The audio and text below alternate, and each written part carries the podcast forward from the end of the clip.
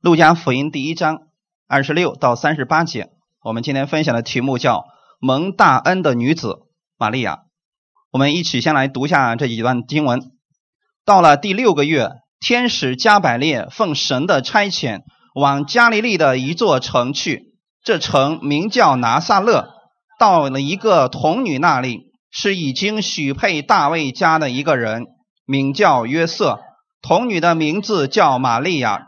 天使进去对他说：“蒙大恩的女子，我问你安，主和你同在了。”玛利亚因这话就很惊慌，又反复思想这样问安是什么意思。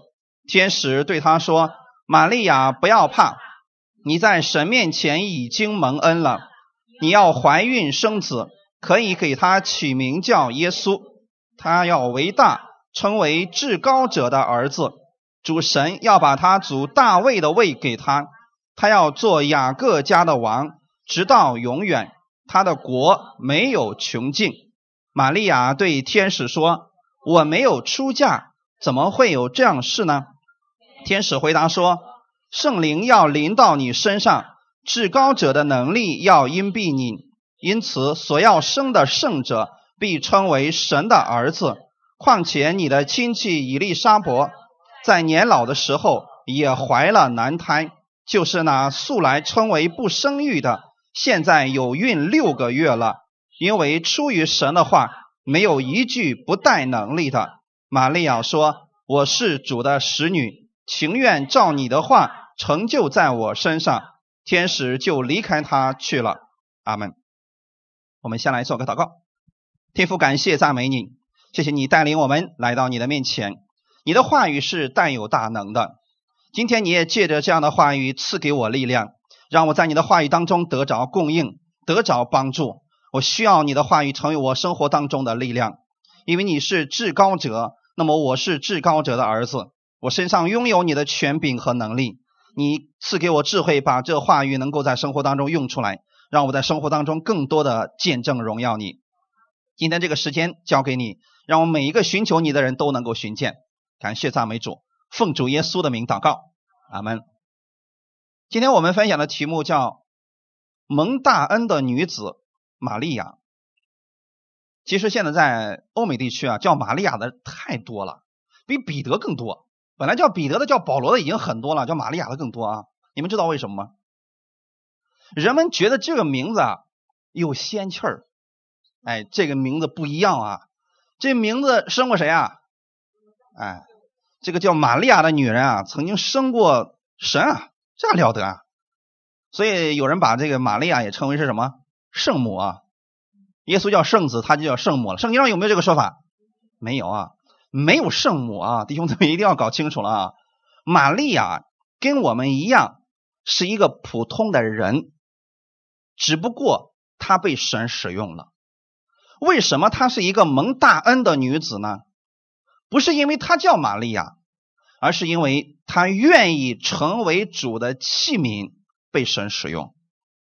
就像今天，不管你叫什么，如果你愿意被神使用，那么你也可以成为蒙大恩的人。哈利路亚！圣经当中记载，玛利亚的身世跟其他人不太一样，也就是说，她呢在。出生在一个祭司的家庭，他实际上他的家族往上追溯的话，他是一个王室的后裔啊。但是到他这一代的时候呢，已经没落的不成样子了。今天我们会讲到这一点啊。后来天使向他问安的时候，他非常的惊慌，他不知道这到底意味着什么。天使加百列奉神的差遣，往加利利的一座城去，这城名叫拿撒勒。拿撒勒其实并不是一个有好名声的城市，这个城市里的人啊，名气并不好。我们人喜欢给一些不太好地方的那些人啊起个绰号，比如说啊，他叫这么一个名字。比如说圣经当中有一个人叫拿巴，拿巴的意思就是鱼丸的意思。所以当拿巴做的事情呢，也是特别的愚昧。所以他的妻子呢，后来就说了，他叫拿巴，不是正合他的名字吗？其实这就是说，这个人啊，他就跟他的名字一样的愚昧啊。那么拿撒勒呢，实际上是被人瞧不起的一个地方。当时拿单叶他信主的时候啊，一听说耶稣是从拿撒勒出来的，说拿撒勒能出什么好的呀？从心里边就鄙视那个地方的人。耶稣恰恰出生在那个地方，这说明什么事情呢？在我们神的眼里边，没有这个地区的人好，那个地区的人不好的这种说法。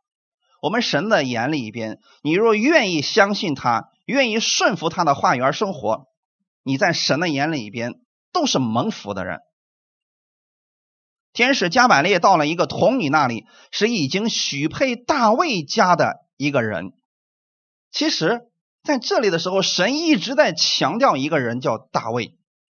大卫预表的是王，虽然他是一个没落的王室后裔，神直接让他想起来的是你是大卫的后裔。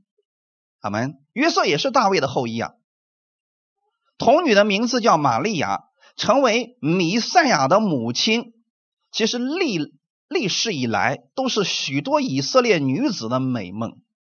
你们知道为什么以色列的女子她到后期的时候，她们一直期盼一个事情，就是期待有一天啊，他们中间有一个女人能把耶稣生下来。其实那个时候他们不知道叫耶稣，但是他们知道就是弥赛亚成为基督。阿门。那么会降临到哪一个女人的身上呢？他们谁都不知道。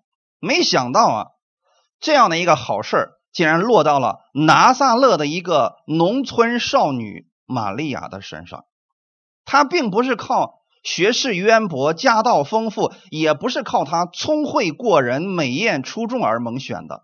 他是如何蒙选的呢？我们先来看一下当时的这个预言，《以赛亚书》第七章十三到十四节。以赛亚说：“大卫家啊，你们当听，你们使人厌烦，岂算小事？”还要使我的神厌烦吗？因此主自己要给你们一个兆头，必有童女怀孕生子，给他起名叫以马内利，就是神与我们同在的意思。这是以赛亚当时给以色列百姓的一个预言。在那个时候，大卫的后裔实际上王室都已经没落了。现在神对他们说啊。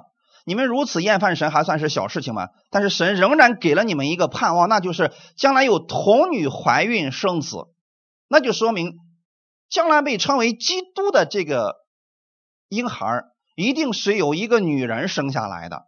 因此啊，就因为这个预言，当时许多以色列的这些女子们都在这想：我能不能临到这样的好事呢？为什么玛利亚被选中了呢？你们有没有想过，从天使加百列奉神的差遣向玛利亚传达话语的这个情景当中，你们可以看出来，玛利亚是一个非常顺服神话语的女子，她对神的话语呢非常的重视。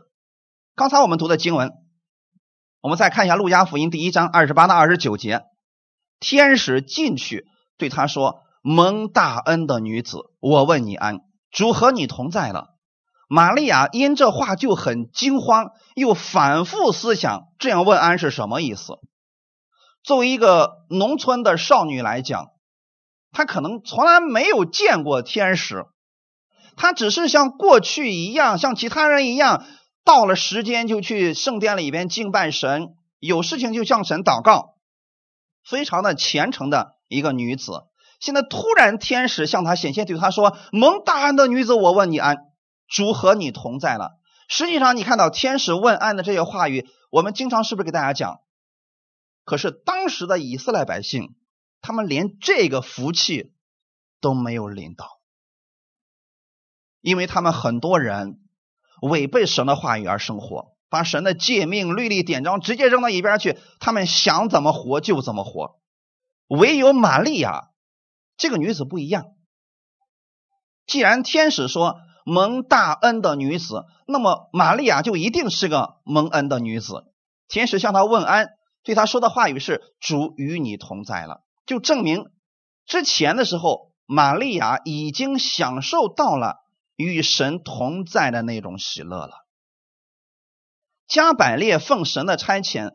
到加利利的一座城叫拿撒勒，向这个童女玛利亚显现，并向他问安。这句话语非常的宝贵。你要知道，在那个时代当中，能够在神面前被神称义、被神称为是蒙大恩的女子是不常见的。圣经当中有一些人，确实在一个非常败坏的世界，他们依然能够持守神的话语而生活。比如说挪亚那个时代，人们是又吃又喝，又娶又嫁。没有多少人对神的事情感兴趣，唯有挪亚一家人是异人，就是挪亚的一家人是按照神的话语去生活的一群人。这点大家能分清楚吗？不是说他们没有罪，也不是说他们没有犯罪，而是说当时他们在那个世代当中，他们一直是按照神的话语在生活，跟其他人。是不太一样的，而天使现在问他安的时候，玛利亚首先是很惊慌，因为没有遇到过这样的事情。其次呢，他是反复思想为什么天使要这样问安？那为什么天使称玛利亚为蒙大恩的女子？他就想，他为什么要这么说呢？为什么要问我的安呢？主和我同在又是什么意思呢？虽然他不明白、不理解，甚至感觉到莫名其妙，但是他没有因为不明白就把神的话语丢在一边不管了，而是反复思想。天使对他说的时候，他就开始想：哎，这到底发生了什么事情呢？说明他对神的话语是很重视的。我们看，接着往下看《路加福音》第一章三十到三十三节。天使对他说：“玛利亚，不要怕，你在神面前已经蒙恩了。”通过这段经文，你们知道玛利亚那个时代，他们如何在神面前能够蒙恩呢？一定靠的是好行为，因为玛利亚当时还在律法之下，因此在恩典之下的我们需不需要好行为？需要。你虽然是异人。但你能不能蒙福，就是看我们到底能把多少神的话语在生活当中能够给他用出来，你就是蒙福的人。而当时的玛利亚呢，已经在神面前蒙恩了。结果下一段说，你要怀孕生子，可以给他起名叫耶稣。他要为大，成为至高者的儿子。主神要把他祖大卫的位给他，他要做雅各家的王，直到永远。他的国也没有穷尽。其实这段话语，玛利亚几乎是都没有听懂。不管是前面告诉他要怀孕生子，还是后面说了一大溜啊，玛利亚当时应该是处于懵的状态，因为这些话语，他根本用他当时的想法是想不明白的。但实际上，这段话语不仅仅是给玛利亚的，也是给我们的，是告诉我们这个被称为基督的耶稣，他是一个什么样的人。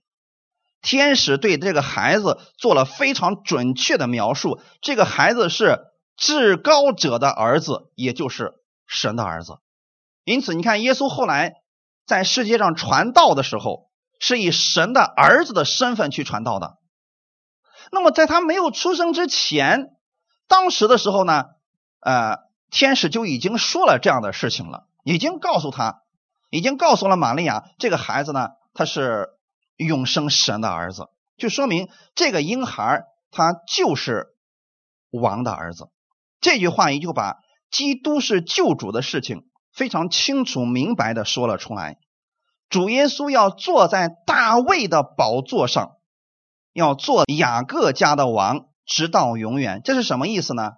玛利亚是大卫的后裔，大卫是玛利亚的祖先，耶稣是玛利亚所生的，所以他也是大卫的后代。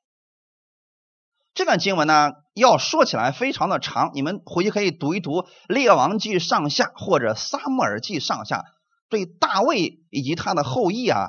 这个做王的这个事情啊，列举的非常的详细。今天我们简单来讲一点，《撒母耳记下》第七章十二到十三节：你寿数满足，与你列祖同睡的时候，我必使你的后裔接续你的位，我也必坚定他的国，他必为我的名建造殿宇，我必坚定他的国位，直到永远。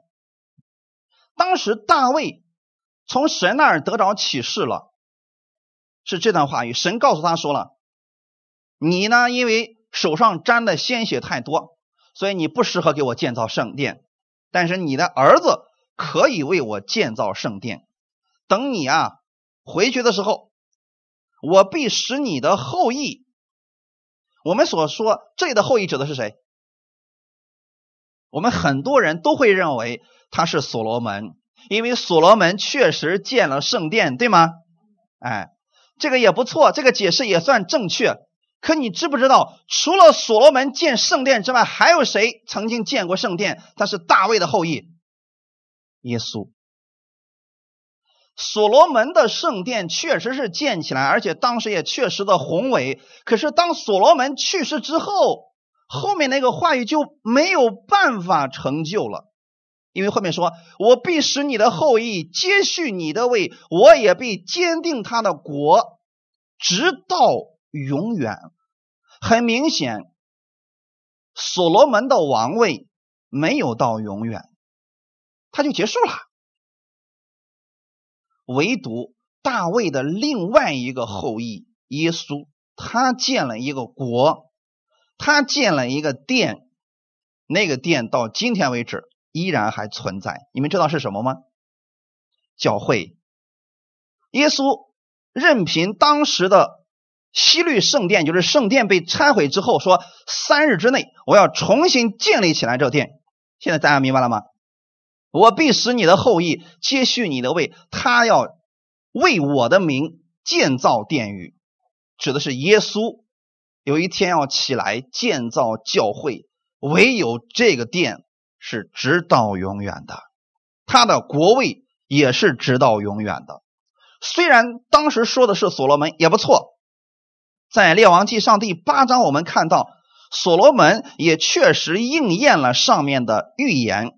但这里的预言不仅仅是指着所罗门说的，所罗门的国位没有存到永远。所罗门死了以后，他呢大部分的国土都被别人给夺取了，只剩下两个支派，就是犹大和便雅悯支派，其他的十个支派都丧失了。公元前七百二十二年，那十个支派被亚述所灭，他的王国就是北以色列。就此结束。罗伯安的两个支派在主前五百八十七年也被灭了，也就是不管是北以色列还是南犹大，在公元前五百八十七年以后，他的国位就已经不存在了。那么，当他的国位不存在，他的国家都被别人给侵占之后，你说当时的那些所谓的所罗门的后裔们去哪里了？他们还是王吗？他们还是王的后裔吗？不是啦。按照所罗门的后裔来讲，他已经不是了。就像我们现在改朝换代之后，就算你是前朝的公主，到这儿呢，你就一普通人。大家明白了吗？更何况已经中间又过了上百年，现在呢，已经到了公元后了。那么五六百年以后。中间至少过了四五代人了。现在呢，虽然往上追溯，不管是约瑟也好，玛利亚也好，往上一算，算他们的祖宗牌位，怎么说我们当时也是强大的那个王国的后裔呀。可是呢，人们看到这些呀，也只能哎，就这么地吧。再看看自己生活在拿撒勒，这有什么呀？但是他们没有因此。看低了自己，他们相信这位神依然还在，所以玛利亚和约瑟是非常虔诚的，一直都在服侍神。到现在为止，天使出来的时候，没有告诉他你们是所罗门的后裔，也没有告诉他你们是罗伯安的后裔，而是直接说大卫的后裔，直接从大卫。说起他们是大卫的后裔，就说明了再一次神提起来了王的后裔。阿门。事实上，主耶稣也不是从所罗门的这个这条线上出生的啊。主耶稣是坐在大卫的宝座上，他不是坐在所罗门之后的宝座上。所以说，大家一定要在这儿分清楚啊。这儿讲的主要是耶稣替代了大卫的王位，他必为神的名建造殿宇。这个殿指的就是教会。现在大家明白了没有？这里面都有属灵的含义的啊。我们以为是所罗门，实际上是耶稣基督。所以你们去读旧约圣经的时候啊，你们要把耶稣放进去，很多事情啊就能够解开了。否则我们觉得说，是啊，神当时都应许了大卫了，啊，他这个王位是永久的。可是所罗门一死，这国国家就分裂了，这不是神说谎了吗？不，神说的不是这个。那到底这个是什么意思呢？从这儿给大家可以理解一下，圣经这本书很有意思。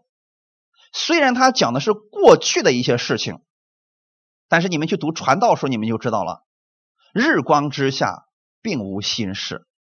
你们现在看到的一些事情，在过去早都已经发生了。在神的属灵当中，一直都有一些规律。这个规律，无论你是谁进入到其中，你都要按照神的规律去运行。所罗门如此，大卫如此。我们现在是在耶稣基督里边。所以你在基督里边，就注定了你是在基督的福分里边。无论怎么运行，你都在天国里边走来走去，你不可能给你运到地狱里边去了。阿门。所以基督的国永远不可能出现衰落的情况，而你现在是属于基督国里边的子民。阿门。耶稣的这个国到今天为止也是一直存在的。神要扶持的乃是耶稣基督的这个国，所以耶稣基督在十字架上显明救恩的时候，那个时候神的这个国就被建立起来了，那个是个永恒的王国。我们再看一段经文，《撒马尔记下》第七章十三到十六节：他必为我的名建造殿宇，我必坚定他的国位直到永远。我要做他的父，他要做我的子。他若犯了罪，我必用人的杖责打他，用人的鞭责罚他。但我的慈爱仍不离开他，像离开在你面前所废弃的扫罗一样。你的家和你的国必在我面前永远坚立，你的国位也必坚定，直到永远。这段经文你们读的时候，可以理解是当时的所罗门这个话呢，也算正确。可是你往下看的时候，你会发现，神做事情非常的公义。也就是说，他不会因为耶稣是他的儿子，就说了，呃，就算他犯了罪，我也会网开一面，我就会装作像没有看见一样。不，神对任何人，他的标准，公义的标准都是一样的。阿门。这就是为什么耶稣一定要降生到这个世界上，而且他必须是无罪的，他在世界上也不能犯过罪，他也不能违背了神的话语。所以这段话也说了：“我要做他的父，他要做我的子。他若犯了罪，这段话语可不可以用在耶稣身上？如果耶稣犯了罪，我必用人的杖责打他，我必用人的鞭子责罚他。这是不是人犯罪了才会有这个事情出现？好，那么这段经文我们在。在属灵里面思想一下，耶稣有没有犯过罪？他有没有被人用杖责打？他有没有被人用鞭子责罚？为什么？很简单，因为我们犯了罪，因为我们违背了神的话语，所以那个罪孽是我们犯的。只有人。承受了从神而来的责罚之后，神的慈爱才会继续在他身上停留下去的。现在你们知道为什么耶稣要为你受鞭伤、为你受刑罚了吧？因为你犯罪了。这个慈爱神怎么能让他继续在你身上一直不减少呢？那就是必须有人要承担这个罪的后果。所以耶稣来到这个世界上就是要承担这个事情。后面说，但我的慈爱仍不离开他，像离开在你面前所废弃的扫罗一样。不管是以色列当时哪一个王，他们都曾经犯过罪，他们犯罪之后都被神击打了。唯有耶稣基督，他坐上王位之后，他没有犯过罪，他却替我们忍受了神的责打。这样，神的慈爱就永远不会离开你了。这样也说明了一个事情：你的家也永远是被神看顾的，在神面前永远建立。阿门。耶稣基督的国到今天为止依然是坚定的，而且直到永远。这样的话对你来说就是一个保证啊。我们为什么需要一个国家呢？因为国家对你来说，除了是供应之外，还有一个就是保护。阿门。你们看以色列百姓，他们曾经失去了他们的国，在这个世界当中啊，到处被人欺负，没有人替他们伸冤，所以后来时候，神让他们复国了。复了国之后，他们就可以保护自己了，别人就会尊敬他了。但你们知道吗？世人不尊敬你的时候，你的国不在这里，你是属于上面的，是神国的子民。阿门。所罗门的后代并没有做王直到永远，他的王位到约雅金的时候啊，就彻底结束了。主耶稣是大卫的后代，他要做王直到永远。所以这段经文呢？当天使对玛利亚说完之后，玛利亚就已经明白了自己将要承担什么样的使命。他就知道说，如果这个孩子由我来怀孕生出来，那么这个孩子会是谁？这说的非常的清楚。现在玛利亚要做一个选择，就是他愿不愿意接受这个祝福。弟兄姊妹，你们。假如说我们在这儿的姊妹们啊，神把这个话语临到你身上的时候，你愿不愿意接受呢？是挺难的啊，是确实挺难的。为什么呢？你别忘记了，当时玛利亚在律法之下，她刚刚许配给了约瑟，俩人就等于说刚刚订婚了。那订婚之后，他有一年的时间，这玛利亚要在家里边沐浴更衣，要等候啊，等候这个约瑟过来娶她。结果突然在等着一年当中，这家伙怀孕了。你说这绿帽子给戴的，谁能受得了啊？而且呢，玛利亚一旦有人发现她怀了孕之后，在当时的律法当中是绝不允许她活下去的，那是一定要用石头打死的。所以这个话语一到玛利亚的时候啊。这是一个非常艰难的选择呀，是不是蒙大恩的女子？是不是这个福分要砸到她的头上去了？可是伴随而来的有什么？生命危险，而且，即便你不被石头打死，你以后在世界上的每一天，人都可能在背后对你指指点点。今天你们接受恩典了，难道没有人在后面指点你吗？就因为你相信耶稣，比较专注于耶稣，没有人在后面诽谤你吗？这时候怎么办？你别忘记了，祝福来临的时候，魔鬼是最不愿意看到你蒙福的，所以他一定会兴起一些他的爪牙们去攻击你啊。玛利亚面临到的攻击应该是最大的，这个时候怎么办？我们先来看一下玛利亚这个女子啊，她是在律法之下的人，所以啊。他必须符合一定的条件了，才能被神所使用啊！这就是律法下的特点啊！因为人在律法下，首先要保证的是你外面让人无可挑剔。为什么当时的法利赛人、文士和撒都该人，人家能够在宗教界能够统治这么久呢？人家有一点啊。这外表的行为啊，那是修饰的特别漂亮啊！你谁去看他，人家都是虔诚的呀。你看，人家祷告的时候，专门找这个街口往那一站，啊啊啊！一祷告好长时间。你看这百姓们一看，瞅瞅瞅瞅我们的牧师多虔诚，是不是？我去买菜的时候，人家在这祷告；我回来了，人家还在这祷告，没得说吧？然后你什么时候你去圣殿，你就发现人家在那忙活，拿个小剪刀，呃，修剪修剪那个蜡烛啊，啊，扫扫地啊，弄啥的。说你瞅瞅这榜样做的，这行为好不好？无可指摘呀。好，当时的宗教在律法之下的人，你首先得达到这一点。但是仅仅达到这点还是不够的。当时耶稣来传道的时候，对假冒伪善的文士和法利赛人，实际上是批评了他们。为什么？这些外貌的东西啊，都是假的，都是编出来的。内心呢，内心根本就不敬畏神。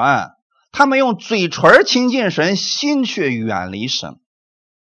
你可以骗过人，可以骗骗过信徒，能不能骗过神？啊，这个是不能的。所以有人说啊，哎呀，我们今天在新约之下了，在恩典之下了，呃，我们更容易了。让一个人选择，你是活在十诫之下呢，努力去遵守十诫好呢，还是你努力遵守耶稣的命令，哪个更容易？有人都说了嘛。那肯定是耶稣的命令容易啊！我告诉你，耶稣的命令是更难的。在十诫当中，当时就说了嘛，你只要不犯实际性的罪，比如说我心里特别恨这个人，但是我只要不杀了他，我就算没有违背十诫呀。当耶稣来的时候，耶稣在马太福音第五章里面说的非常清楚。我告诉你们，恨人、恨弟兄，你就是杀他了；你骂弟兄是魔力，你就是犯罪了，你就是地狱之子了。哪个更难？很明显，耶稣的这个命令更难，对吗，弟兄姊妹？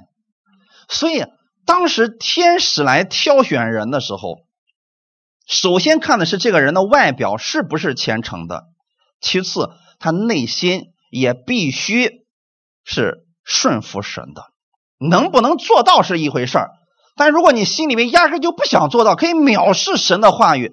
这样的人神是不使用的，这就是为什么神不去圣殿里面找那些人。在马拉基的时候，当时以色列百姓就已经非常的啊过分了啊！他们把那个瘸腿的、瞎眼的、自己不愿意要的东西献在献给神面前。其实他们的心啊，已经不在乎神是不是神了，不在乎这些了。但玛利亚不一样，她心里边对神非常的尊敬，非常的虔诚，她是敬畏神的。那你说这样的人？在当时那个时代多不多呢？不太多。我们看一个另外一个人，《使徒行传》第十章里面也记载了一个人，在加塞利，在该萨利亚有一个人名叫哥尼流，是意大利营的百夫长，他是个虔诚人，他和全家都敬畏神，多多周集百姓，常常祷告神。有一天约在深处，他在异象中明明看见神的一个使者进去到他那里说：“哥尼流。”哥尼流定睛看他，就惊怕说：“主啊，什么事呢？”天使说：“你的祷告和你的周记达到神面前，已经蒙纪念了。”我今天给大家读这段经文，你会知道为什么玛利亚被选中了。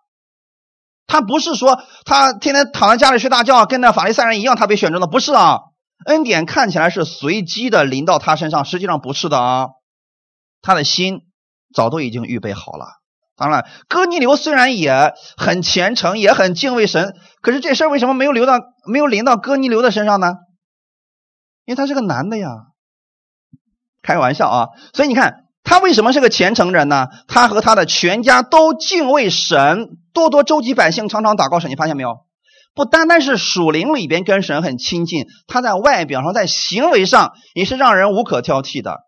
在那个时代，只有这样的人。才会被神使用。你们看旧约当中那些被神使用的先知，都是这样一个标准啊。所以神的恩典因着玛利亚的虔诚，就临到了他的身上。天使传达了神的这个好消息，告诉了玛利亚之后要发生的事情。玛利亚当时不明白啊，也不知道这个事情到底该怎么样成就。我们看一下当时玛利亚的一个疑问在哪里。路加福音第一章三十四到三十七节，玛利亚对天使说：“我没有出嫁，怎么会有这事呢？”天使回答说：“圣灵要临到你身上，至高者的能力要荫蔽你，因此所要生的圣者被称为神的儿子。况且你的亲戚伊丽莎伯在年老的时候也怀了男胎，就是那素来称为不生育的，现在有孕六个月了。因为出于神的话，没有一句不带能力的。”这段经文很有意思。当神把这个祝福给玛利亚的时候，玛利亚虽然不明白，她知道这个孩子将来会是个什么样的人，但是呢，她不知道神怎么样成就这个事情。你可以对神，呃，有不理解的地方，但是没有关系，尽管祷告就行了。但是你要相信，神一定能够成就此事。很多事情的祷告，我们不不需要知道神到底是如何详细的来成就这个事儿的，你只需要看到结果就可以了。阿门。你比如说，我们这个天地万物是不是神所造的？那神是怎么造的呢？有人说了，神用他口里的话语一说，这个事儿就成了。如果有较真的人，就是现在末世的这个杠精特别多，说你告诉我，说一句话，这事是怎么成就的？先有鸡还是先有蛋的呢？人们是不是就开始开始较真了？这些事情岂不是不重要？你只要有鸡有蛋就行了，对吗？你管它是哪个先来的呢？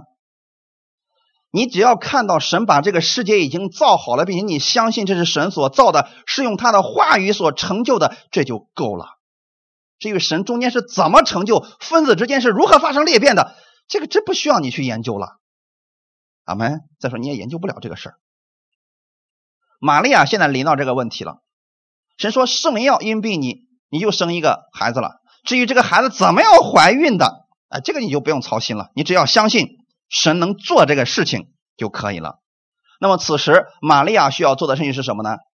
顺服神的话语。只要他顺服了，就会看到美好的结果。因为出于神的话，没有一句不带能力的。这句话也是我们一定要去常常去默想的。但是为什么今天在恩典下的一些信徒们，他们没有发现神的话语有这个能力呢？这个问题又出在什么地方呢？好些人在神的话语上加上了一些东西，比如说，我觉得应该是这个意思，我认为，啊，我怎么样怎么样，你就可以去一边了。如果你太多，你确实就看不到神的能力了。或者有些人呢，对神的话语进行删减，哎，这段经文不需要，哎，这段经文我没有必要去相信他。很多人对圣经上的话语是这么来看法的，所以这些人在他身上确实看不见神大能的彰显。只有我们像玛利亚一样，神的话如何说，我就如何的相信，你就看到大能了。混合式的教义会让神的话语失去能力。一开始的时候，摩西是不是律法之下的人？摩西行神迹少吗？不少啊。可为什么到后期的时候，这些百姓们就行不出神迹了呢？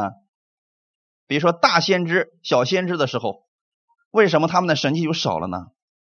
就是因为人在神的话语上加了太多自己的东西。到新约的时候，比如说耶稣来临之前。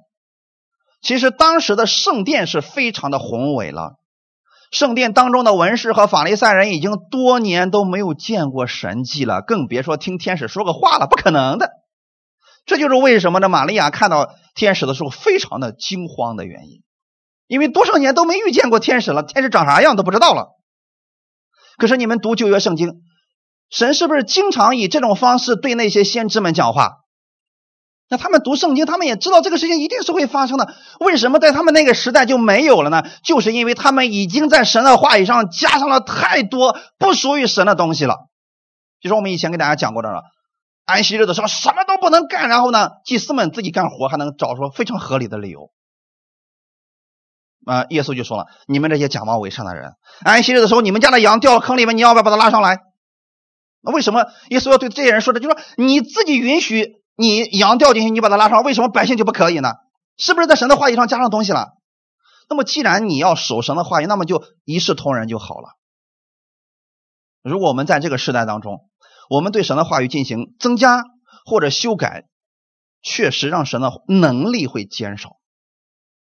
那么就看看到底神的话语在你的里边说出去的时候带着多少。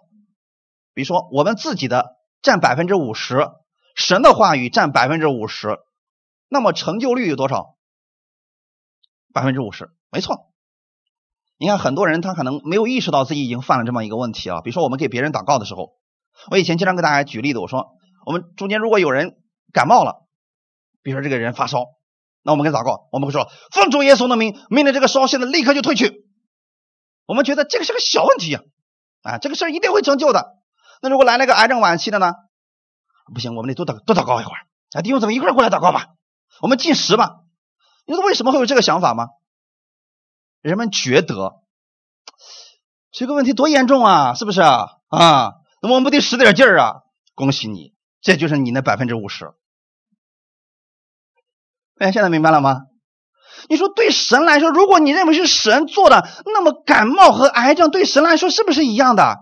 一样的呀。为什么我们让他表现的不一样？因为我们中间加上了我们自己的东西。我们以为必须要使劲进食祷告这事才能成就。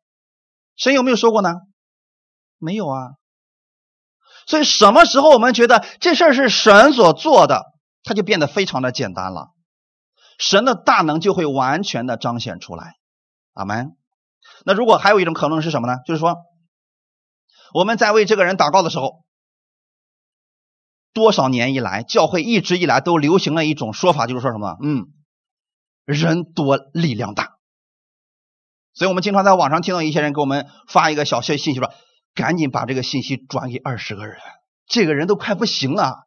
你转的越多，神成就的速度越快。”为什么他们有这个想法呢？他是觉得说啊，这个神呐，他那个手实在太难撼动了，我们得来个成千上万个人使劲晃动神的手啊，得把它晃动了，然后神才能够看这个人一眼，说不定才能医治他。这就是我们的想法百分之百了，神成灵了。所以，即便一万个人这么去祷告也没有用，不是这样的，弟兄姊妹。我们的主成就事情是看这个人是否相信，如果相信，哪怕只有一个人为他祷告，这事就成了。那我们为别人祷告的是不是也应该有这样的心？哎，你就奉主耶稣的名，这事成就在你身上了，这就够了。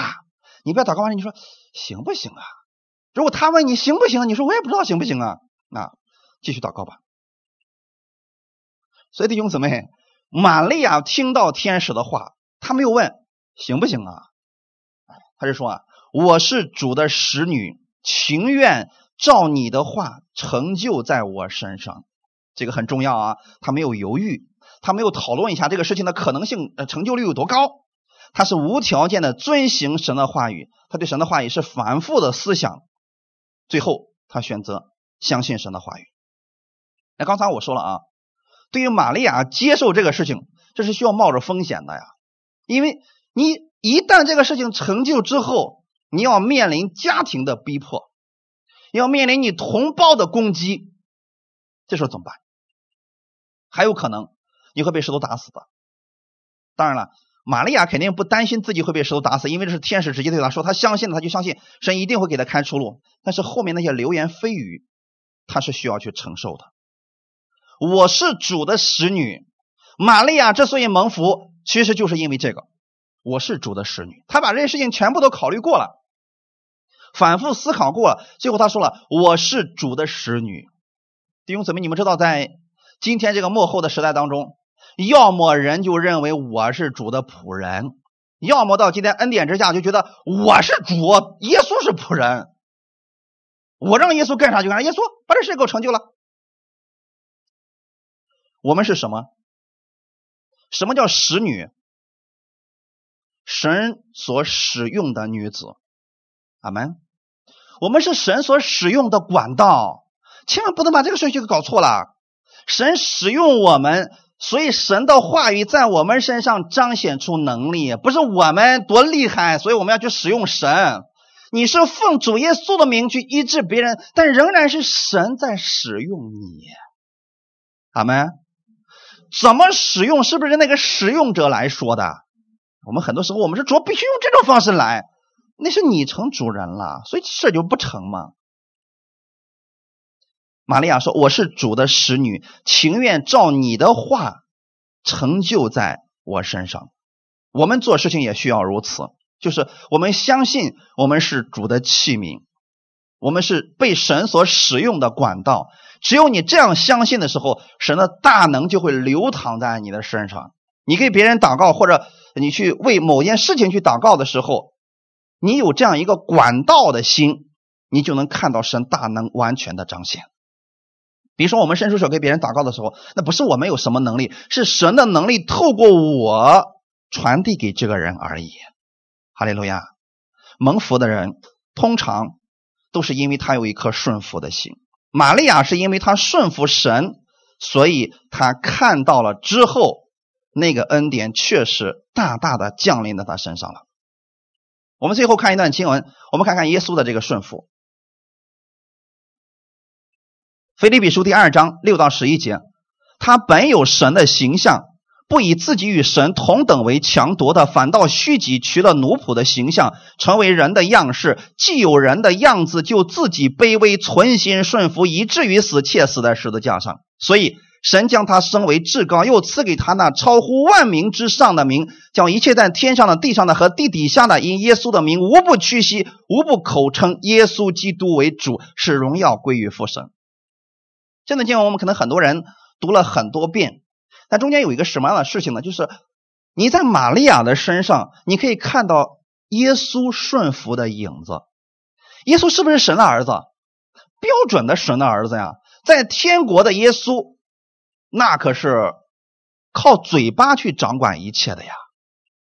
可现在呢，他成为一个婴孩来到这个世界上的时候，被肉身限制住了呀。弟兄姊妹想过没有？本身他是自由的，充满权柄，充满荣耀的。可现在他来到这个世界上，就要跟我们一样受肉身的限制。对他来说，本身是不是就是委屈了？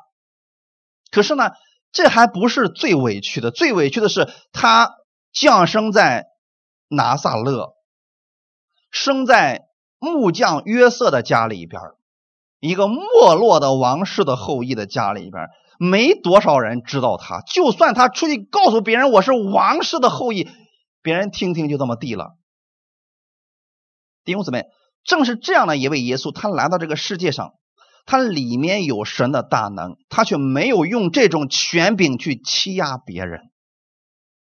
过去时候我们嗯经常会问大家一些问题，我说你们可以想一下，假如你的嘴巴一说话具有生杀大权。这世界若交在你手里面，会变成什么样子？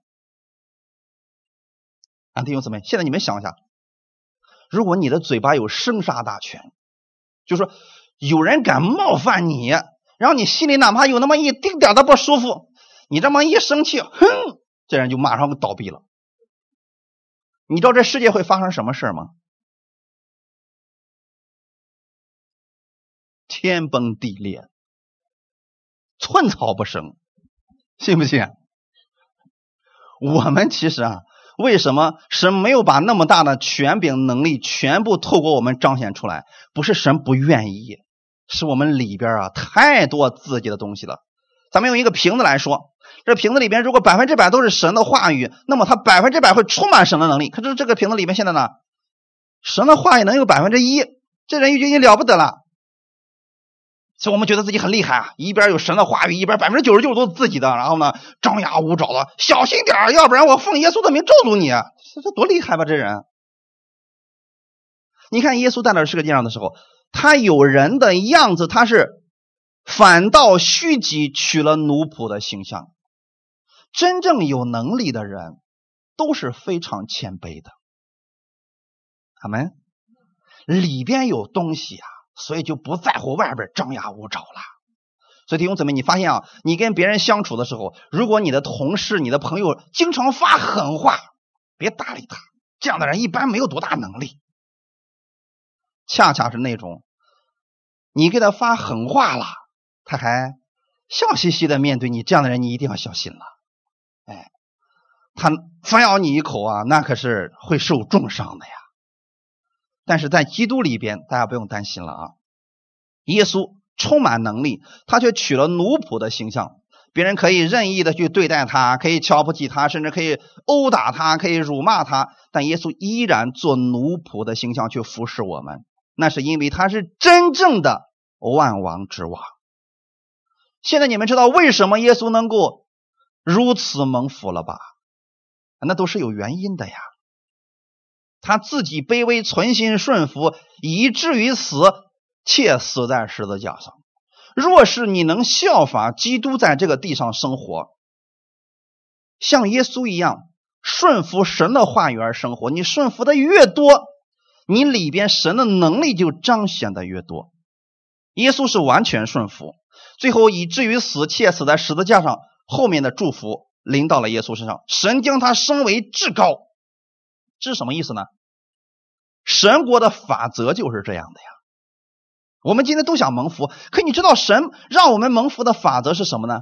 就是你不能自己往上爬，你得自己谦卑顺服，就是自己越往下，神会把你越往上抬。这世界上的规律是什么呢？人是努力往上爬啊，努力往上，他不晓得下面一群人往下拽着他，所以爬的越高，摔的越重啊。在基督里边，我们不要这样做。你尽管谦卑的去服侍。相信神的大能，即便你受委屈了，呃，别人攻击你了，我们在主面前为他们祝福，为他们祷告，神会把你升起来，升起来之后，谁都把你拉不下来。而且神给你的荣耀还是直到永久的。看看耶稣所得的，神将他升为至高，又赐给他那超乎万民之上的名，叫一切天上的、地上的、地底下的，因耶稣的名无不屈膝。这个权柄够大了吧？他是怎么得来的呢？顺服神的话语。所以，玛利亚今天能够蒙福，其实她只不过是顺服了神的话语。尽管后面有危险、有逼迫，但是我是主的使女，情愿照你的话语成就到我身上。他相信神的话语是有大能的。今天你们也要相信神的话语是大能的。阿门。耶稣顺服天父的旨意，成为了奴仆，是因为他相信天父的话语，他相信神。会让他从死里复活，他也看到了自己顺服所带来的果效。玛利亚顺服了天使的话语，他看到了神迹的发生，也就是，哎，这肚子真的是一天天都大起来了，最后还真的生了一个叫耶稣的，这事儿就这么成就了。神迹就是这样产生，他也看到了主在他身上所带来的美好的旨意。所以今天，希望我们每一个弟兄姊妹，我们在基督里边。成为一个蒙大恩的人，不仅仅是女子啊，弟兄姊妹也是可以的啊。弟兄们如何蒙恩呢？像耶稣一样。姊妹们如何蒙恩呢？像耶稣一样。所以在你的生命当中，让基督的话语充满我们的心。我们能活出来多少，我们就主啊，你帮助我，让我在这个世界上活出你的样式来。你有这样的心，神就让你看到他多少的荣耀。我们一起来祷告，天父，我们感谢赞美你。谢谢你今天带领我们，让我们看到了玛利亚是蒙大恩的女子，她相信神的话语，尽管当时她知道她会面临到很多的逼迫和危险，但她依然相信神的话语。她承认她是主的使女，她是蒙恩的人。今天我们也相信，我们是神的儿子，我们是蒙恩的人。主，你加给我们弟兄姊妹力量，让我们在生活当中把你的话语行出来。因为这样不仅仅对我们自己有益处，对我们身边的人也是有益处的。我们在恩典之下，我们愿意把基督的话语在我们身上成就，让基督的荣耀、基督的权柄透过我们，可以成为更多人的帮助。我们知道，我们是这祝福的管道，是神手中的器皿。主啊，请你使用我们弟兄姊妹，在这个城市当中，让我们成为更多人的帮助，让我们成为这福音的出口，在。圣诞月的时候，让我们拥有神的智慧，去把福音传出去，让更多的人来到耶稣的面前，让他的生命得蒙拯救。感谢赞美你，一切荣耀都归给你。奉主耶稣的名祷告，阿门。好，弟兄姊妹，请起立，我们一起领受圣餐。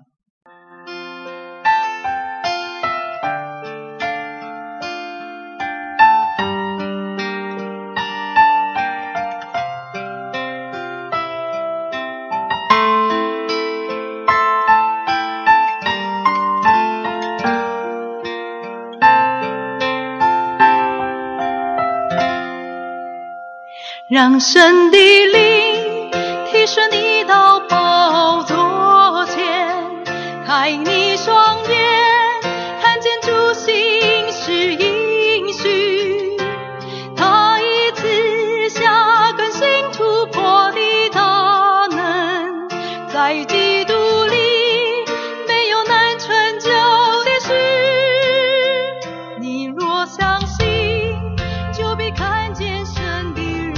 奉主耶稣的名，将这饼分别为圣。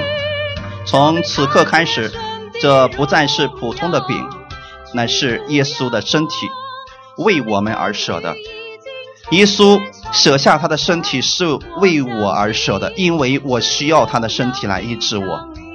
所以此刻将这饼分别为圣的时候，你们手里边拿着这饼的时候，要记得，这就是耶稣的身体，他的身体充满大能，他把他所有的一切祝福都留给了你，因为你是。神的爱子，所以今天要借着这个时间，他把他的健康，把他的祝福借着这饼赐给你。无论你身体上有什么样的疾病，此刻可以借着耶稣的身体领受他的健康，因他受的鞭伤，你就得着了医治。此刻你可以为自己来祷告，放下我们固有的一些想法，你不要去理解神如何成就，你只需要相信神必能成就。你可以手放在你的患处，为你自己来祷告。你手拿着耶稣的身体的时候，你就知道这就是耶稣的身体。当你吃下去之后，所有的疾病在你体内就要消失了。用这样的方式在主面前来领受吧。感谢赞美主。每个人，我们因着自己的情况，在主面前领受他的身体。你相信，就必会看见神的荣耀。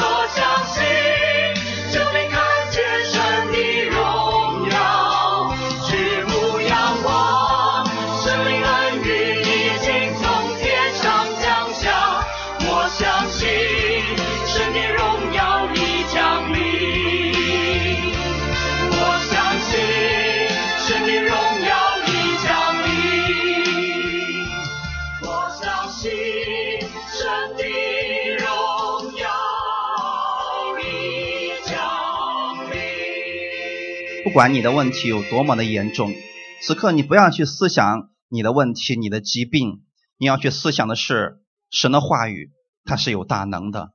出于神的话语，没有一句不带能力的。就像今天神对玛利亚所说的话语一样，虽然他不理解，但玛利亚相信了、领受了，他就看见了。你也要如此来相信，出于神的话语，没有一句不带能力的。就用这样的方式为自己的身体来祷告。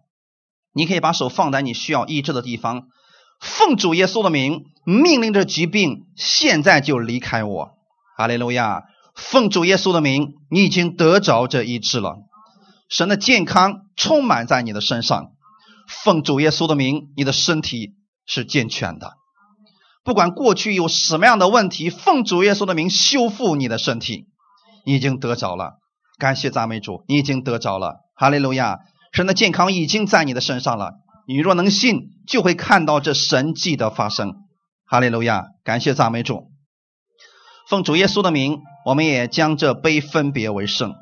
从此刻开始，这不再是普通的葡萄酒，乃是耶稣的宝血，为我而流的。耶稣流出宝血，使我所有的罪都被赦免了。我知道我是因信被称义的人。耶稣流出宝血，神就赦免了我，接纳了我。我今天可以称为是神的儿子了，是神所爱的儿子了。我像玛利亚一样，是蒙大恩的人。感谢赞美主，谢谢你让我再一次想起你的约定，天父，这就是我跟你之间所立的约，乃是用耶稣的血所立的。所以，无论你们在这个世界上受到什么样的委屈攻击，此刻在主面前，让他全部都脱落吧。哈利路亚！耶稣要医治你，将他的平安和喜乐充满在你身上。如果你有什么需要，向他来开口祷告吧。感谢赞美主，一起来开口祷告。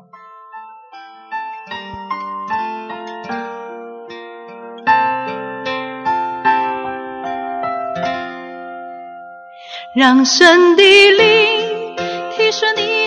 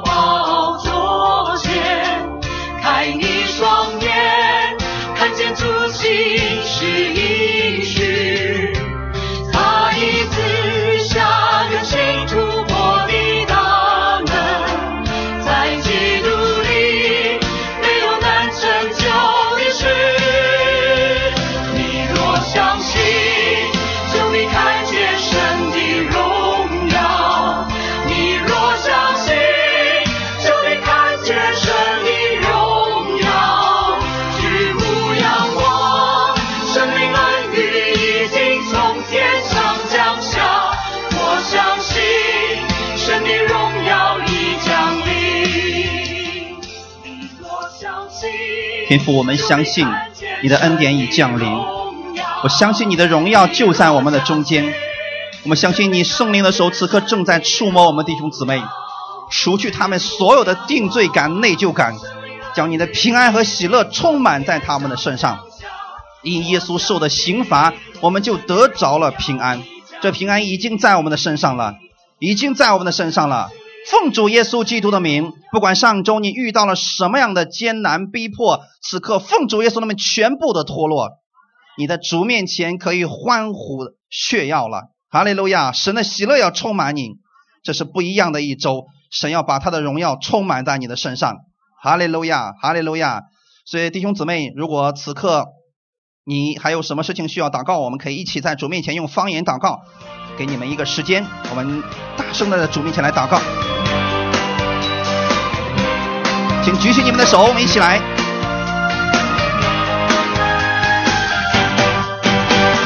众山围绕耶路撒冷，照样神也围绕他的百姓。请大声开口，在主面前祷告。这个圣灵正在触摸你，正在触摸你，让神的能力充满在你的身上。耶和华看顾保护你，从今时直到永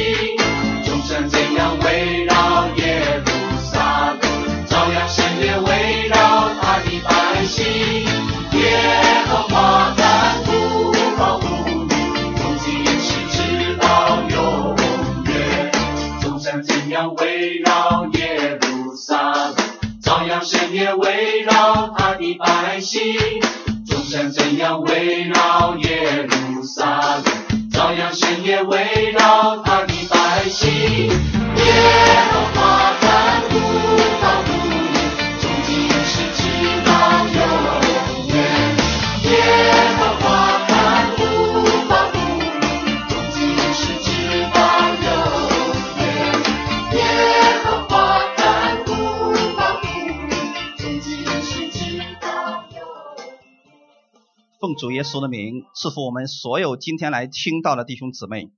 无论你现在在哪里，神的祝福就在你的身上。新的一周的开始，你无论去哪里，你会带着神的祝福，因为你是神所使用的器皿，你是神祝福的管道。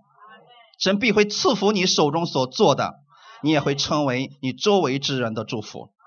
哈利路亚！奉主耶稣的名，也赐福你和你的家人远离一切的疾病。无论这个世界怎么样改变，你的神的手里边永远是坚立的。感谢赞美主，赐福你们手中所做的，你也会成为更多人的帮助。奉主耶稣的名祷告，阿门，哈利路亚，感谢主。